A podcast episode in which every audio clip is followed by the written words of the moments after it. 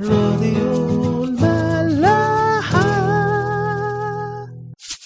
اديتور دعم.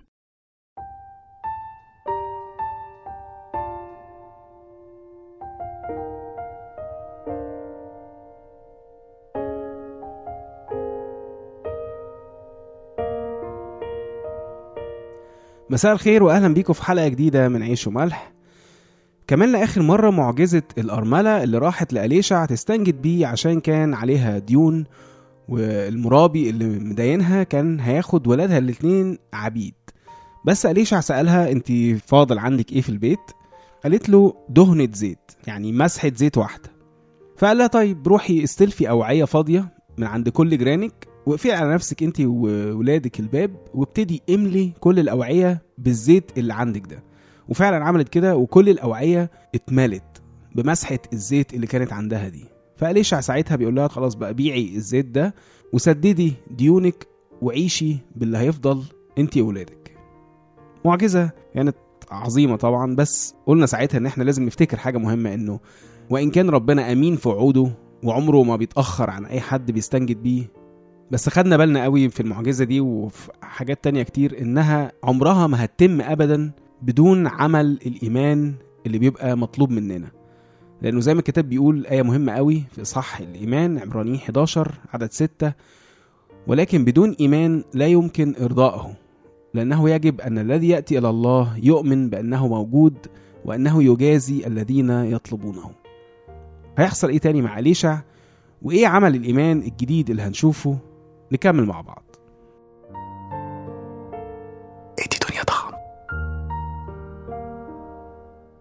سفر ملوك تاني لصح الرابع من أول عدد 8 وفي ذات يوم عبر أليشع إلى شونم.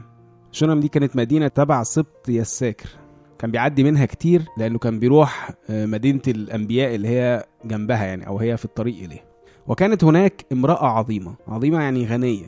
وطالما الكتاب كمان بيذكر إنها عظيمة فده معناه إنها كانت غنية وكانت ست كويسة يعني وكريمة وكده. فهنا فامسكته ليأكل خبزا مسكت فيه عشان يتعشى. وكان كلما عبر يميل إلى هناك ليأكل خبزا. يعني بقى بيروح كتير عند الست دي هي كانت عيلة يعني.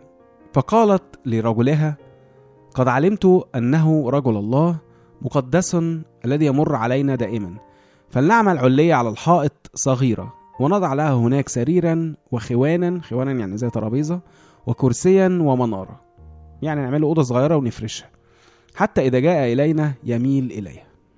المرة دي بقى بنشوف عكس شوية اللي إحنا متعودين عليه. المرأة الشونامية دي بدون ما تكون عايزة أي حاجة من أليشع أو من ربنا اللي أليشع الراجل بتاعه بتعمل له علية في بيتها. ليه؟ لا بدون أي سبب. أو بمعنى أصح بدون أي طلب. لمجرد إنه في أي وقت يكون معدي يجي عنده يبيت عنده يسكن عنده. عمل الإيمان المرة دي الست دي عملته قبل أي معجزة. عشان بس أليشع واللي هو بيمثل ربنا إن يسكن في بيتها ويديله بركة. وده بقى سؤال حلو قوي نسأله لروحنا على أي مستوى سواء المستوى المادي أو المستوى المعنوي أو النفسي. مش هقول الروحي لأنهم المفروض المادي أو النفسي يكونوا روحي أو بيتعملوا تبع الروح. السؤال بقى هو أنا عايز مين يسكن في بيتي؟ يكون ليه دايما مكان عندي؟ هل هو آه، مديري؟ أو أي شخص غني أنا بتعامل معاه هل مثلا آه، الضابط الواصل اللي أنا أعرفه هل هو صاحبي اللي أنا على طول معاه؟ هل هي البنت اللي بحبها؟ ولا مش أي حد من دول وهو المسيح؟ طبعا كلنا هنقول غالبا المسيح. ونقول بس هو يجي بس وإحنا هنكرمه آخر كرم. طيب معلش قبل ما نجاوب برضو السؤال ده خلونا نقرأ حتة كده مع بعض ونشوف لو إجابتنا هتفضل زي ما هي. متى 25 أعداد 31 لعدد 46 آخر الإصحاح. معلش هي حتة كبيرة شوية بس هي حاجة على بعضها. المسيح بيقول كده ومتى جاء ابن الإنسان في مجده وجميع الملائكة القديسين معه فحينئذ يجلس على كرسي مجده ويجتمع أمامه جميع الشعوب فيميز بعضهم عن بعض كما يميز الراعي الخراف من الجداء.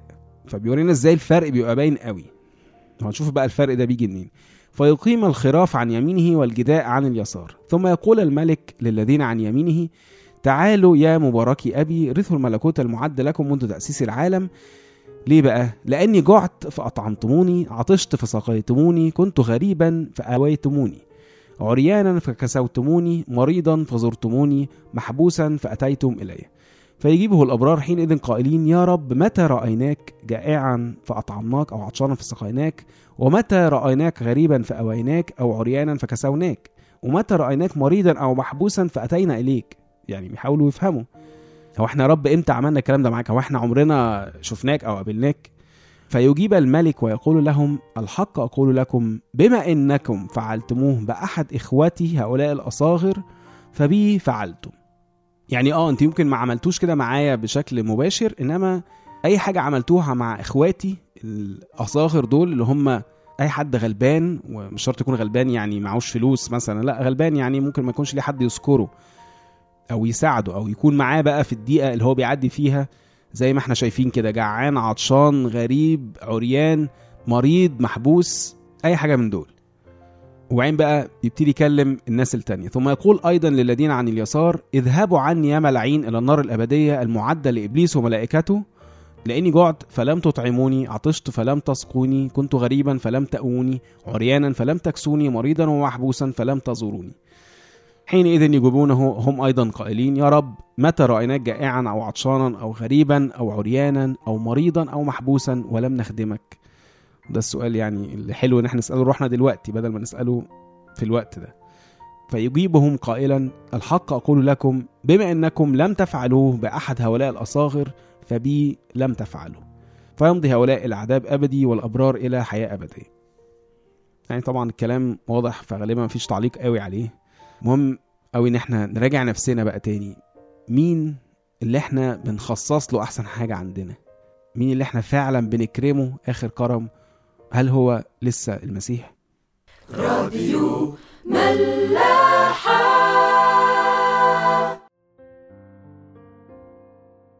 على الناحية المعنوية أو النفسية بقى ممكن نسأل نفسنا نفس السؤال.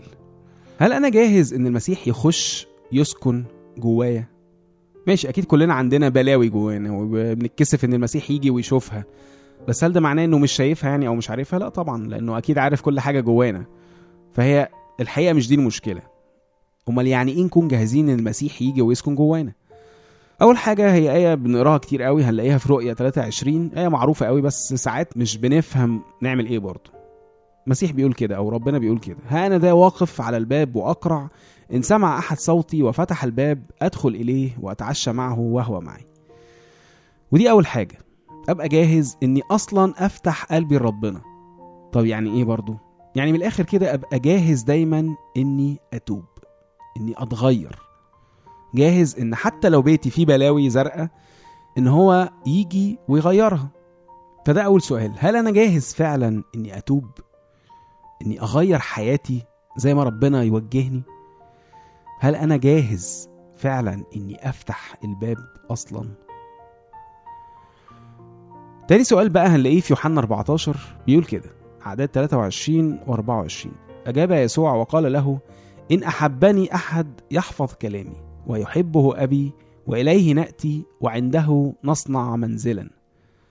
الذي لا يحبني لا يحفظ كلامي والكلام الذي تسمعونه ليس لي بل للآب الذي أرسلني.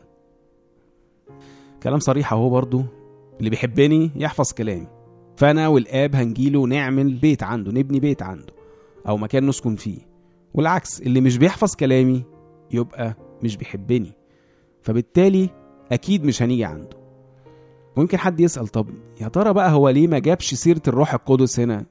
مع إنه سؤال ممكن يبقى بعيد شوية عن اللي إحنا بنتكلم فيه أو حد يحسه سوفسطائي أو فلسفي مثلا.